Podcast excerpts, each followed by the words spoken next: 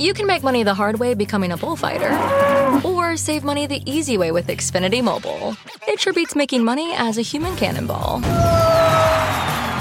Now through March 21st, learn how existing Xfinity customers can get a free line of unlimited intro for a year when they buy one unlimited line. That's hundreds of dollars in savings on your wireless bill. Visit XfinityMobile.com today.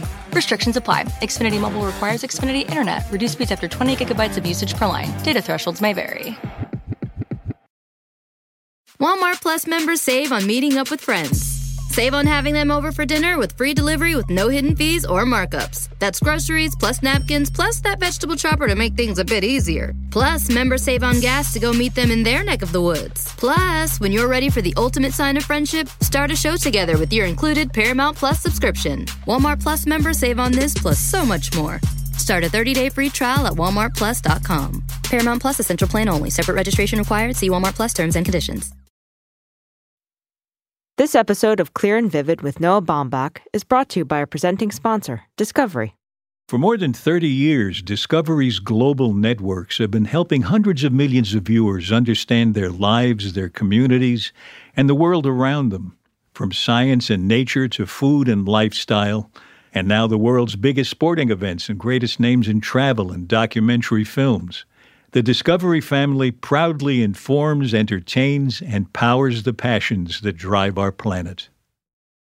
If you're anything like me, the holidays bring another opportunity to serve an exciting dish of dry, gray meat. Well, Alan, I think we found a solution to your cooking woes. Yeah, Food Network Kitchen is a new kind of cooking app that has thousands of live and on-demand cooking classes taught by our favorite Food Network stars, cookbook authors, and culinary experts, all from the comfort of our own kitchens. We can even ask the chefs questions during the live classes, questions like, how did my meat get gray like that? You can also save and organize tons of recipes that have been vetted by expert chefs, so you can plan your holiday all in one place. And better yet, you can get groceries delivered for every cooking class and every recipe. Food Network Kitchen is like an extra set of hands in the kitchen. And who can't use an extra set of hands during the holidays? Find Food Network Kitchen in the App Store. Download the app and sign up today. Tired of looking for something new to watch? Sundance Now is the exclusive home to prestige TV dramas and obsession-worthy true crime from around the world. No ads, no cable needed. To try Sundance Now free for 30 days, go to sundancenow.com and use the promo code VIVID. Sundance Now. Start something new.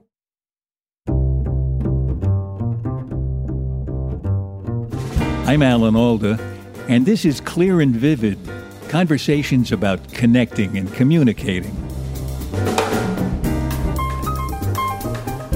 As soon as I know I'm going to work with somebody, I love to bring them in early, sometimes even while I'm still working on the script, because I feel like the more time we have communicating, it's only going to benefit what happens when we're shooting on the set. And my hope is that then, you know, actors will feel when they even first get the script that they're kind of in it already. That's writer-director Noah Baumbach. We got together a little while ago to compare notes on movie making in general and to talk about our experience working together on his latest movie, Marriage Story. I'd had a great time working with Noah, and I was curious about how he would describe his style of relating to actors. This is so much fun for me, Noah, to have you here today on the other end of the microphone. I'm really happy you came in. Thank you. Likewise. Our show is about communication and relating, and there's a funny thing that happened on the way over here today. I was in a cab being driven by somebody who was from Russia, and he kept telling me about his life story, and I thought, I've got to get ready to talk to Noah. I got to think about this. And I realized he was preparing me for this conversation because he was telling me about what he learned about this country from our movies before he came over from Russia. That's interesting. Do you think about who's going to see your movie? I think about it, just maybe not unlike your cab driver, of how I saw movies growing up. What do you mean? That's interesting. Well, what movies were to me. How they educated you about what the world was like. What were the movies that interested you as a kid? Early on, I think like Wizard of Oz and the Errol Flynn Robin Hood. Yeah, right. Me too. The Errol Flynn, Olivia de Havilland Robin Hood. Yeah, I really loved that as a kid. Did you make movies as a kid? Did you have a camera? That I had a wind-up Bell and Howell, and I made little 3-minute movies. It's funny. I used the wind-up Bell and Howell in college, but before that, well, I guess VHS came into play when I was probably about 12, or at least we got our first VHS player, and I got a camcorder right around that time also. So that I started making movies with my friends and around the house then, but it was all on VHS, and I didn't have any kind of editing material, nor did I even fully know how to edit. Think about it. Yeah. But you were aware of editing from watching, right? I was aware of editing from watching.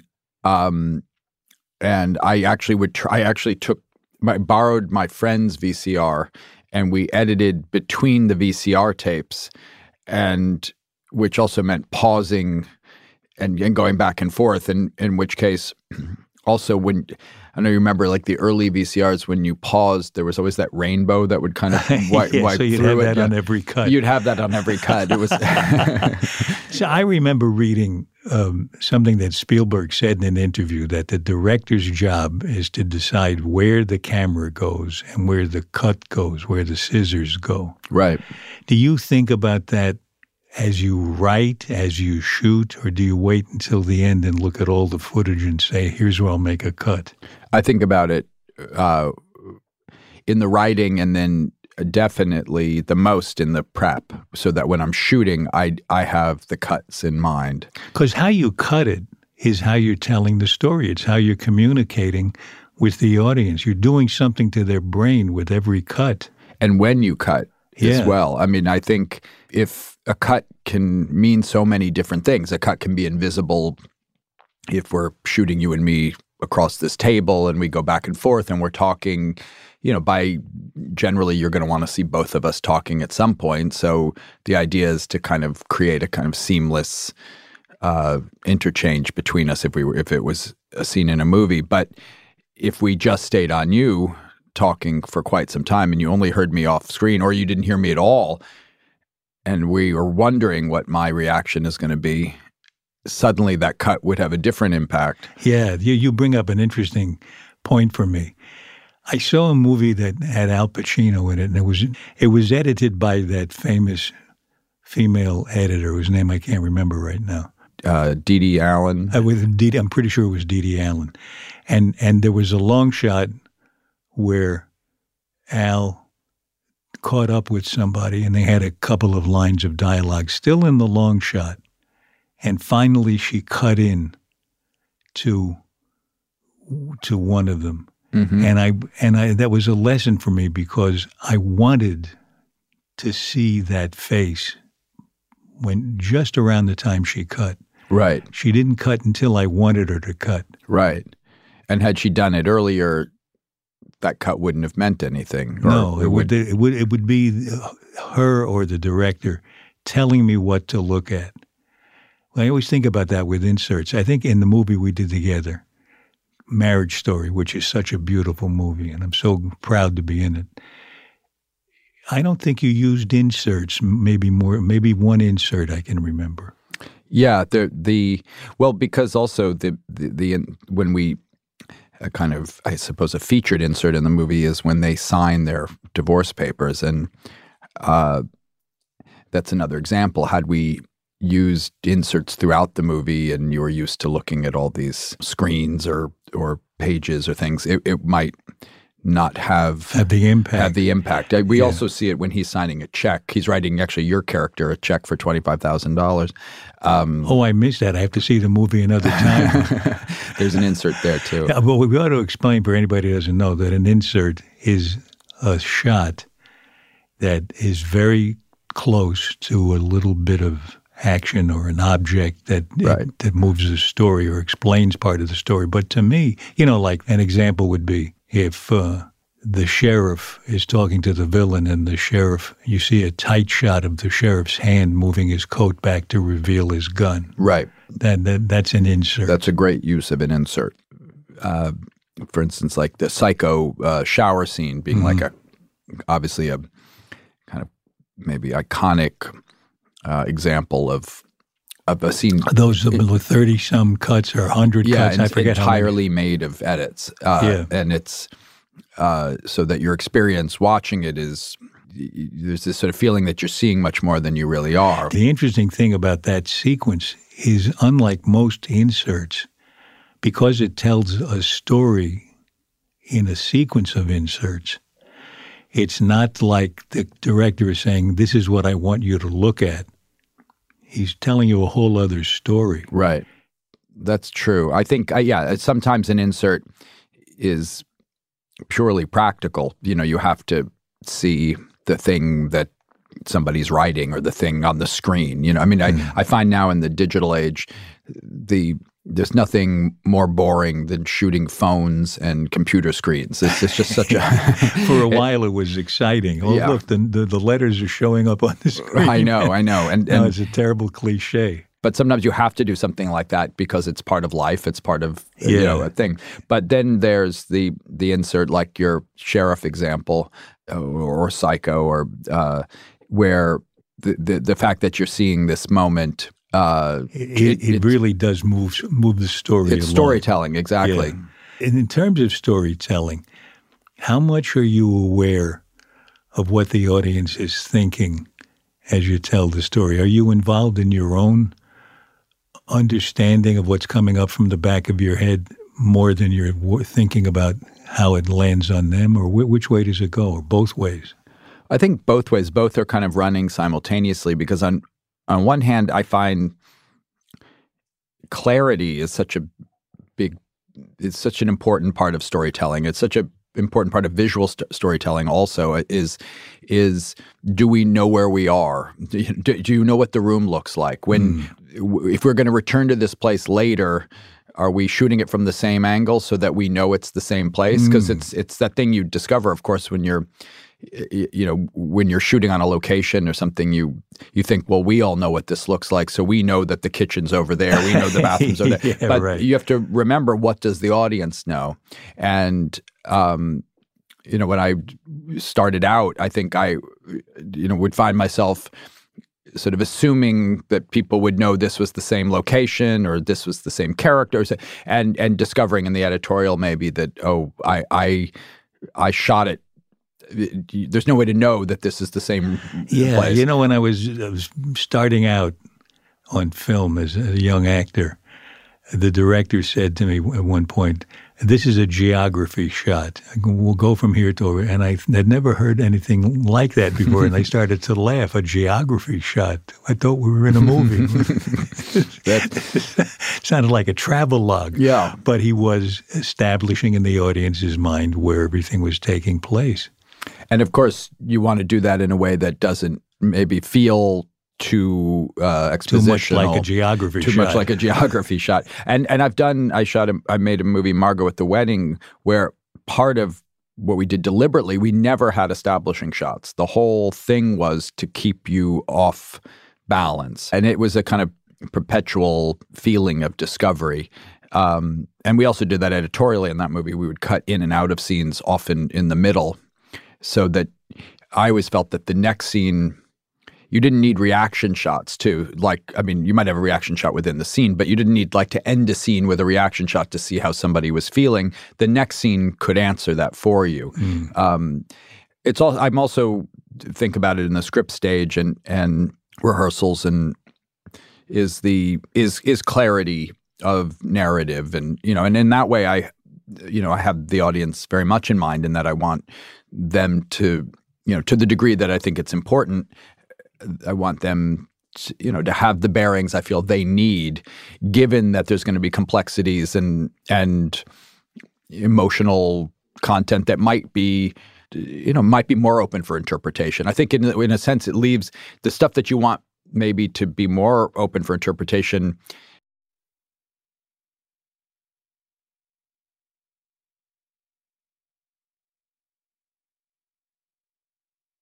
they know what they need to know. So the stuff that maybe they're discovering or the stuff that they're feeling can be more pleasurable. And yet you do it in you provide this clarity in a very and almost, it seems almost effortless, which is a clue that it's probably not, in the sense that I don't see your movies full of a lot of explaining where we are, how we got here, and that kind of thing. You understand it in the doing of it. Exposition. Do you struggle with exposition to keep us clear about where we are and what the backstory is without having somebody explain it to us? Well, that is a challenge, and often you're hoping it's kind of invisible, but at the same time, it really needs to be in there. I mean, even just basic things. I mean, what we had in Marriage Story, which was helpful, was you had both Charlie and Nicole, Adam Driver and Scarlett Johansson's characters, meeting with lawyers, and by design an interview, like your scene with Adam when he's first meeting with you. By design, an interview is people explaining themselves and explaining the situation. Mm. So that was in a way a gift, because I could build it into the scenes. I could build both exposition or explanation, but also character and story, right, in a way that felt organic to the scene itself. There always was a tradition. I remember in movies in the 40s that I grew up on, where there would be the best friend to whom everything would be explained. Right, right. Or the best friend or somebody particularly stupid who needed to have the whole thing explained to him. Yeah. I don't think that's changed so much in movies. I was watching a movie not long ago where somebody said, like, oh, you know how dad is. He's, and then they say the whole thing. And I thought, wow, you didn't even really try, did you? Right. I was in a play once that lasted, I think, one night. Opening night was the same as closing night, I think. And the exposition was handled by the maid, who came in putting props down all around the room, and each prop was a chance for her to explain a different aspect of the leading character's personality. And on opening night, the prop man forgot to set out the props. Oh, no. So the whole routine of explaining the guy went out the window because she had no props. So she just looked at us on stage and said, well, I leave you to your own devices. And she left. Noah Baumbach and I continue our conversation after this short break. And when we do, I'm surprised to find out about an important decision he made before the shooting of Marriage Story even began. It was a decision that affects how audiences experience the film, and it was one that I wasn't even aware of, what the exact shape of the screen was going to be.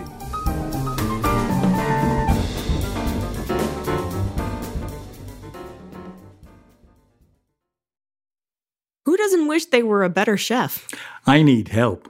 I'm a desperate human being. Well, Alan, I think we've found something for you. You said it, Sarah. Introducing a new kind of cooking app called Food Network Kitchen. This app has live cooking classes every day and thousands of on-demand cooking classes. You can cook along with your favorite Food Network stars, cookbook authors, and culinary experts, right on a mobile or smart device from the comfort of your own kitchen. You can even get live support by asking the chefs questions during the live classes. I know, I get overwhelmed by how many recipes are out there. Food Network Kitchen's recipes are vetted by expert chefs, and you can save and organize your favorites, so you can plan for the holidays all in one place. And better yet, with integrated grocery delivery, you can beat the holiday rush by ordering your ingredient list for any cooking class or any recipe. The Food Network Kitchen app really is like an extra set of hands in the kitchen. I certainly need that. So find Food Network Kitchen in the App Store. Download the app and sign up today. And if you need yet another reason to try it, your annual subscription provides up to 100 meals for kids living with hunger through a partnership with No Kid Hungry. For more information, go to turnup.com. turnup.org/meals. That's turnup, turnup.org/meals. Need something new to watch? Look no further than Sundance Now, your new home for exclusive prestige TV drama and obsession-worthy true crime series from around the world. No ads, no cable needed. Escape to the lavish Côte d'Azur in the intoxicating TV drama Riviera, a #1 hit in the UK starring Julia Stiles. Or fall in love with a vampire in the smash hit A Discovery of Witches, based on the best-selling All Souls trilogy by Deborah Harkness. Is true crime your thing? Uncover the human stories behind some of the most sensationalized crimes in recent history, from the Jonestown Massacre to the infamous Clutter family murders. Sundance Now is available on your computer, tablet, phone, Fire TV, Apple TV, Chromecast, or Roku. No cable needed. To try it for free for 30 days, go to sundancenow.com and use promo code VIVID. Sundance Now. Start something new. Marriage Story is playing in theaters right now, and it's going to be on Netflix starting December 6th. I love this movie. Sarah, you've seen Marriage Story, right? Yeah, we saw it at the New York Film Festival when it first debuted, and it's just incredible. Did you cry? I did, several times. You know, I've seen it 3 times, and I got choked up again on the 3rd try. My goal is to watch it without getting choked up. Well, it's true. It's one of those films where you cry, you laugh, you go through the emotional roller coaster of everything that's in there, because Adam Driver and Scarlett Johansson, as 2 people on the screen, are just electrifying. I just loved their performances. I learned something acting across the room from them, and I continue to, sitting in the audience watching them. Or now I'll be able to sit on the couch and watch it on Netflix. Well, you, Ray Liotta and Laura Dern, all have great characters in this, too. I mean, yeah, we all like play lawyers, different kinds of lawyers. You get the spectrum of lawyers in this one, and lawsuits. And you had a great interview with Noah Baumbach not too long ago, too, where he talked about the film. And what was it like working with Noah? I loved working with Noah. In fact, everybody in the movie makes a special point of how much fun it is to work with him in his role as a director. And to a great extent, that's because in his role as a writer, he's so good. When you read the script, you realize it's all there in the script. Even things that people come up to me and say, was that moment improvised?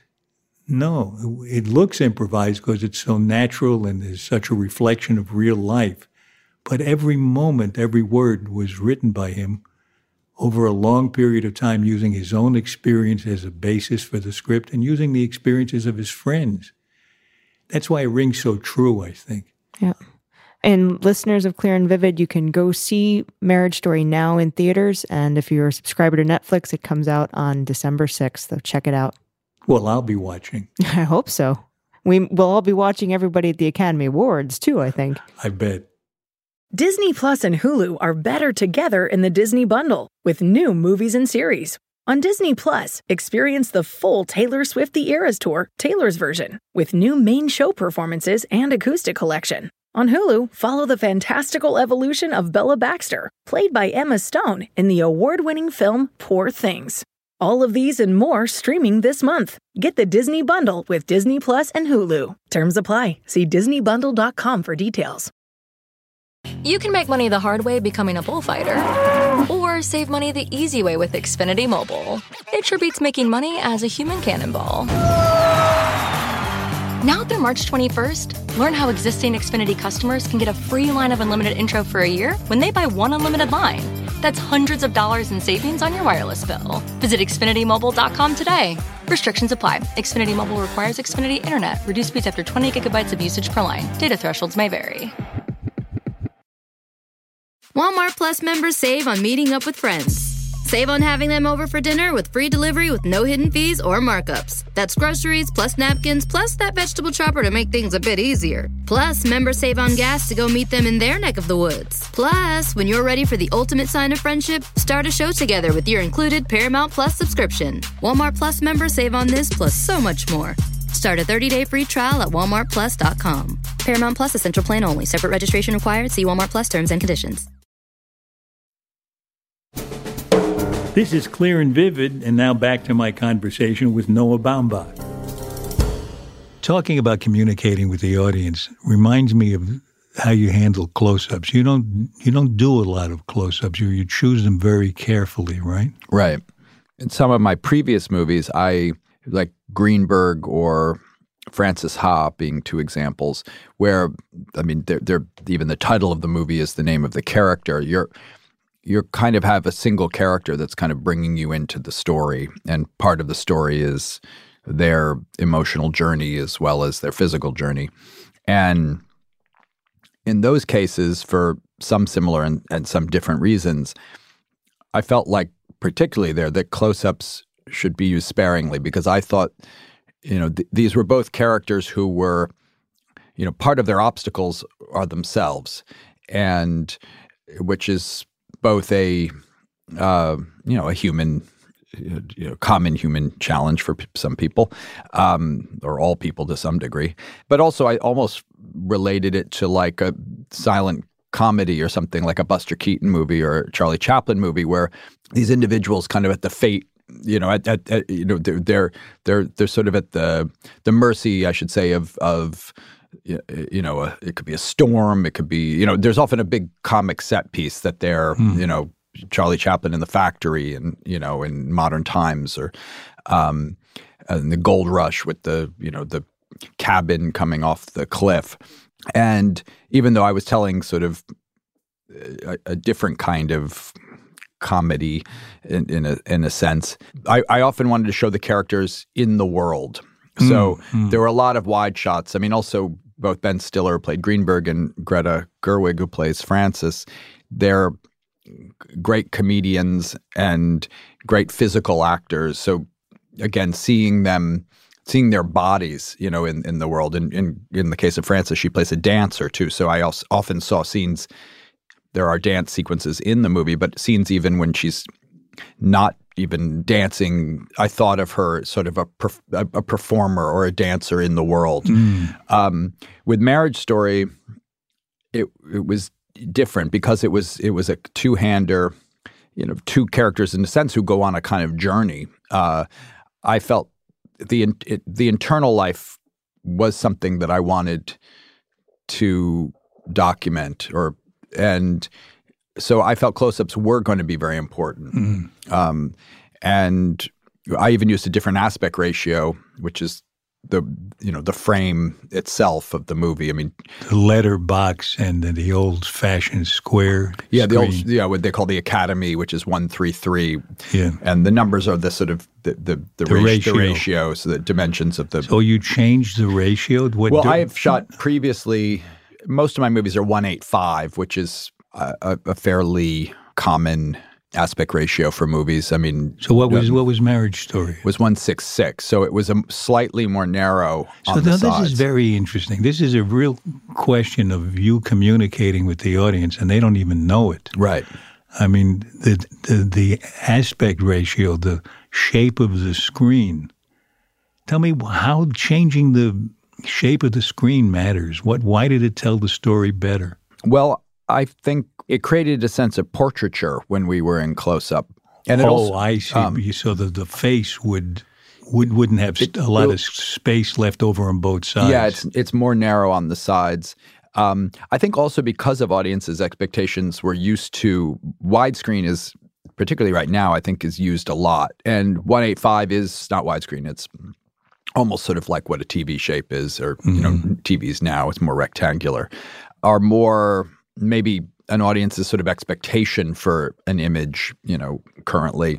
So by narrowing it slightly, I don't know. I guess I felt like maybe it would kind of focus you in more, and particularly in these close-ups, it becomes a kind of mostly invisible way of slightly changing your perspective when you're watching. Yeah, I love it that it certainly was invisible to me. I had no awareness that you had changed the shape of the screen, and it probably had some effect on me. How do you know it's having the effect? Is there any way to test the idea? Well, I think I just go more off visually. When we did tests in different aspect ratios, camera tests, I loved how the close-ups felt in 166. I felt it just held the face in a really beautiful way. And that was kind of what Robbie Ryan, who shot our movie, and I went to, was that going with that feeling.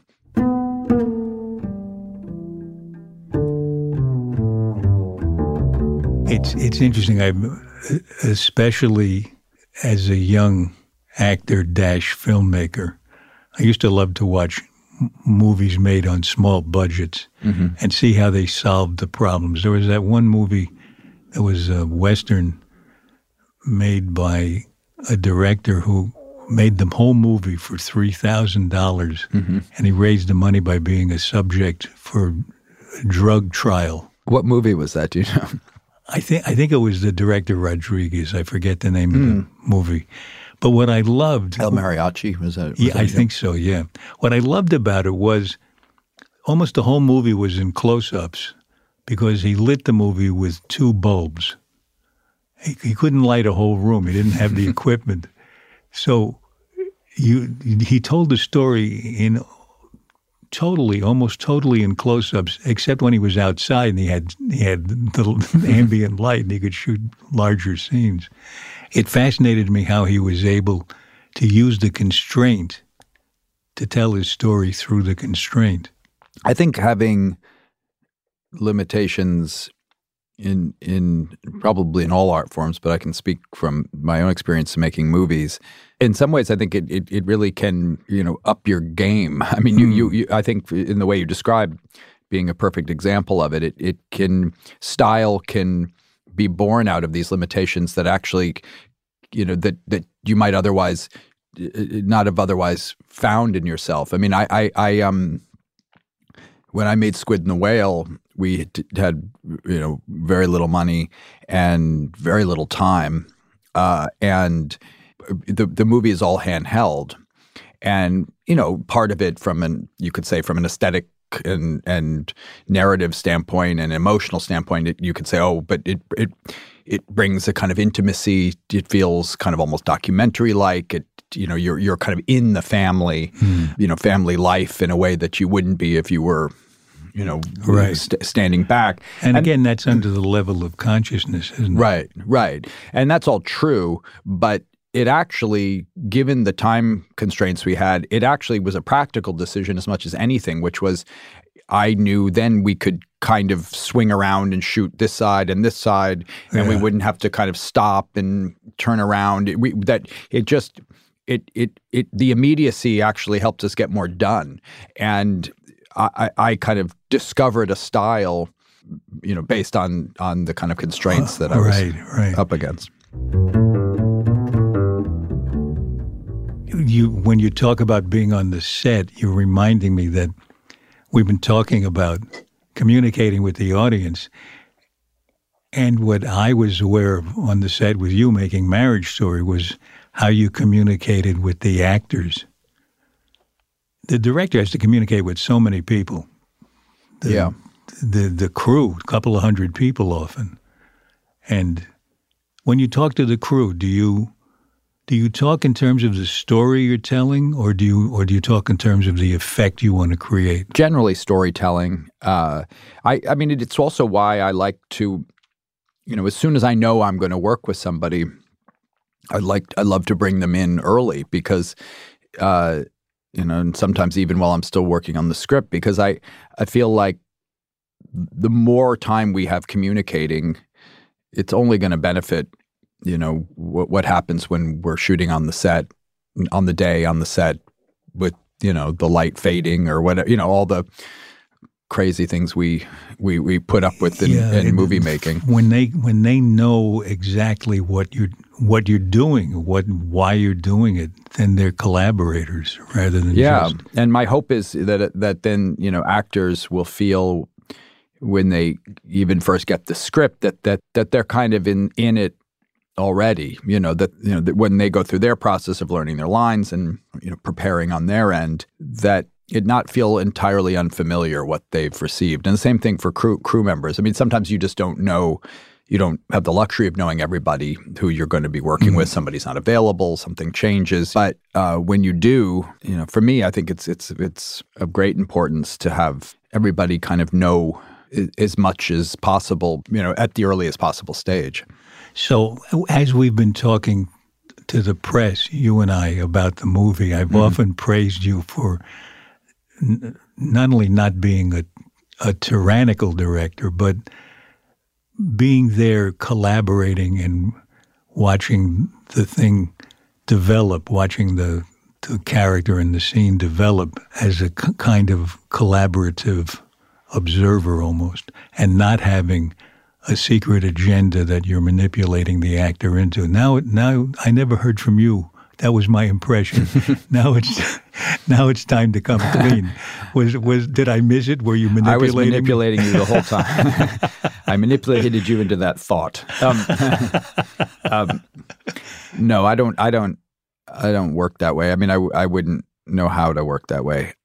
What happens so often while we're shooting, you know, and it certainly happened on Marriage Story and in our scenes, you know, your scenes in the movie is, you know, I know a certain amount going in. I know I have all my ideas, all the planning for the scene, and everything is quite mapped out and thought through and shot listed, and we've rehearsed, and all of that's there. But that's all because I know we're all going to learn so much in the moment during the course of shooting the sequence. And sometimes I find it a funny question. Sometimes, like, the, you know, the AD might say to me, like, do you have it?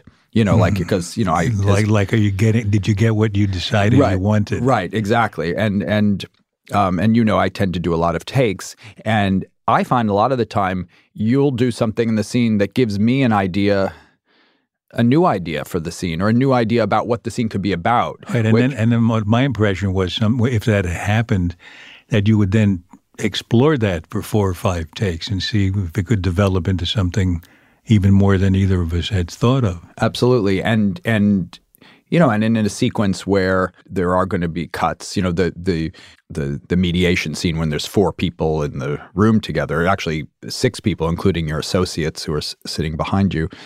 You might get in those 4 takes a couple of moments that you wouldn't have gotten otherwise, that you can include, you know, in the course of the scene, that it's going to just sort of enrich the whole thing. And also the hope is, too, that from your perspective in discovering things, you know, it's going to also give you more, too. And I think it's such a pleasure in our jobs, I think, is getting to play with these things. I mean, I think for me the thing I'm so clear about when I'm shooting is having the time, because if you don't have the time, it puts everybody more in the mindset of, did we get it, as opposed to, have we explored it, right? You know, right. It satisfactorily. Do we all feel like we tried all the things we wanted to try? Have we all gotten, you know, everything from the day, so that, you know, we don't all go home, which you inevitably do anyway when you're shooting a movie. You always go home and think, oh, what about? But, you know, at least to minimize that as much as possible. Actors often do that on the way home, play the scene 10 more times with different variations. Right, and I'm trying to hopefully minimize that so that, you know, but of course. Get those variations on film. Yes, exactly. You have such respect for the acting process that I read someplace that you studied improv? Yeah, I did improv in college. And in those days, I there was probably even a part of me thought, well, maybe I would want to be an actor. I always wanted to write and direct, but maybe I would want to act as well. But I loved improvisation. I liked working that way. It was something... I was talking about improv once with Mike Nichols, and who obviously did it at its highest level. And he said he always thought of improv when he was directing actors, because he thought when you're improvising, you know, you're not thinking about, like, what's my character's motivation? Would I say this? How do I say this? Am I happy, sad? He said you're just so excited to have thought of the thing you're saying in that moment that you just say it. Yeah. And he said, I always want to try to get actors to that point where they're just saying it. And saying it because the other character, the other actor, makes you say it. Absolutely. Makes you say it in a certain way. Absolutely. And that changes from take to take. And on the stage, it changes from night to night. Absolutely. And again, that's why I like to do many of them, because if you find something new, inevitably Adam's going to find something new. If Adam finds something new, inevitably you're going to find something new. There can be a take where you feel like you feel it going in a direction, but it didn't quite go there. Yes, and then sometimes it's my job to point that out and maybe sort of nudge it in that direction. Other times I can tell you're going to get to there, so I won't say anything. We just run it again, and then you go in that direction. You know, everybody I've talked to, Yo-Yo Ma, Itzhak Perlman, Renee Fleming, in that field, the field of music, has the same thing to say about the performance, the moment of performance where you're as prepared as you can be, and then you take off, and you don't exactly know where you're going to go, but you're going based on what's happening right now in reality. Right now is so much better than last night when you decided how you were going to do it. Right. The music, the comparison to composers and players is, I mean, it's an apt one, because it is the thing. If they have the score is the score. They're playing those notes. And yet every performance is a little different. Yeah. Well, our right now includes the idea that we have to come to an end of our conversation. No, I don't want to stop. I could talk shop with you all day. Me too. We always end our conversations with 7 quick questions. And they're not embarrassing. Don't worry. Okay. All right. Okay. What do you wish you really understood? Oh, wow. Well, I was going to say my own mind, but nobody said that yet. That's pretty good. But then I was wondering, do I really want to? Well, if you figure it out, let me know. Yeah, okay. Number 2, how do you tell someone they have their facts wrong? How do I tell them? Yeah. Or do you? Well, that's where directing actually is not. It's not a dissimilar thing, although there's no right or wrong. I would say gently, not presenting it as a separate right, but maybe just introducing the right into the conversation, hoping that maybe they will take the right and.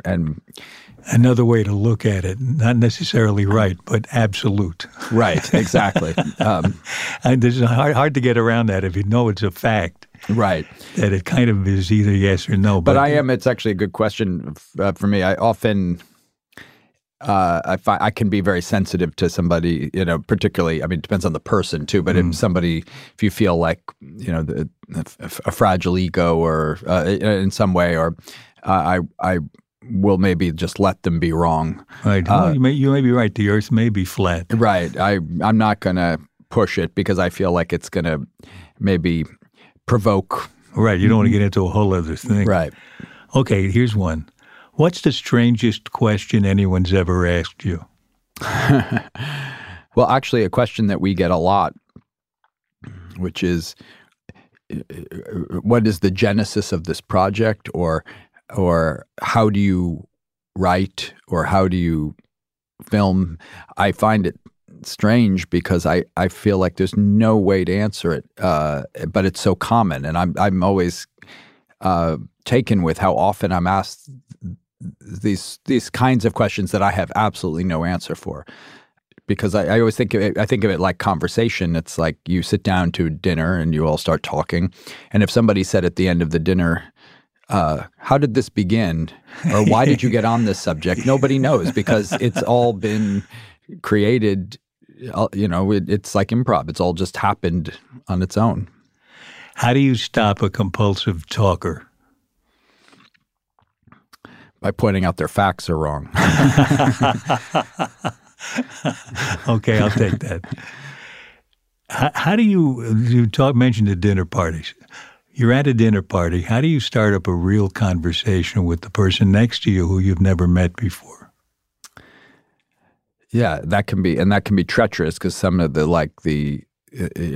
questions of that you think are innocuous suddenly are not. How did your nose get like that? Right. Yeah, you don't want to do that one. How do you know the host? Right. I guess that's always a good way in, right? Does that, and that eventually can lead to real conversation. Yeah. Oh, here's one. What gives you confidence? It is a good question. Because sometimes it's just there, isn't it? I mean, you just have it. And we wouldn't do what we do if we didn't have confidence. We need a lot of it. Yeah. I'd say Greta, having a great spouse, partner, who when I'm feeling less confident, I can bring that to. She's often very helpful in restoring my confidence. That's great. I have that same experience. Not with Greta, with my wife. I was going to say, what? I thought I'd finally tell you right now. Show's almost over. I'm going to call Arlene. Here's the last one. Okay. What book changed your life? Okay, that's good. This is a funny one, but actually it was Bernard Malamud's The Natural I read was like the first book I read, I think kind of like that felt like a grown-up book. How old were you? I was pretty young. I think I was like 10. And we were allowed to pick our own, at that point you'd been assigned books, and I'd loved, To Kill a Mockingbird, Catcher in the Rye, Great Gatsby, all the books that were part of the school curriculum at that time. But then we were allowed to pick a book, and I picked it because it was baseball, but it's really about mythology and about American mythology. It's a book that's just stayed with me my whole life. And they made a very good movie of it, but they changed it in the movie, and I like how they changed it as a separate thing. But the book has always stayed with me I feel like there's a lot in it about the world and about ambition and success, but also the American kind of dream and what that really is. But I think also it was the book itself, but it was also the fact that I was reading something that felt like it was from the adult world when I was still a kid, and that I understood it and liked it so much. It gave me confidence in a way. Great. Well, you answered all the questions twice. Yeah, I know. I found better answers in the next question. Well, I know you like a lot of takes. Yes. Thank you so much, Noah. I really had fun. Me too. Thank you, Alan. This is great.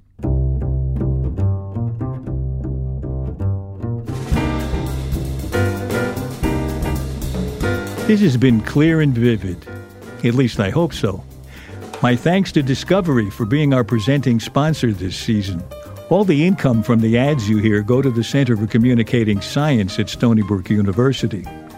Just by listening to this podcast, you're contributing to the better communication of science. So thank you.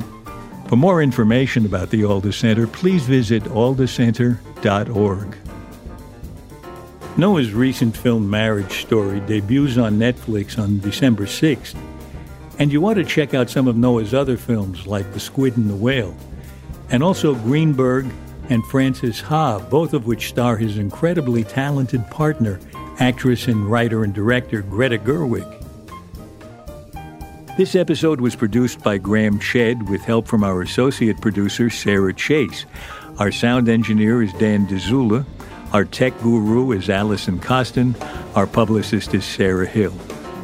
You can subscribe to our podcast for free at Apple Podcasts, Stitcher, or wherever you listen.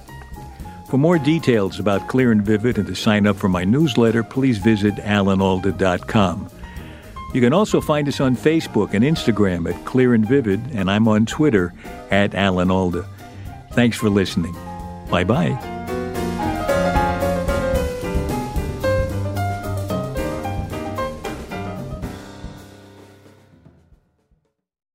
Don't forget, Marriage Story is playing in theaters now, and it'll be on Netflix starting December 6th. Sarah, did you love it as much as I did? I love this movie. It's a great movie. It's actually my favorite movie that I've seen this year, and I can't wait to share it with a lot of people when it comes out on Netflix. Netflix, December 6th.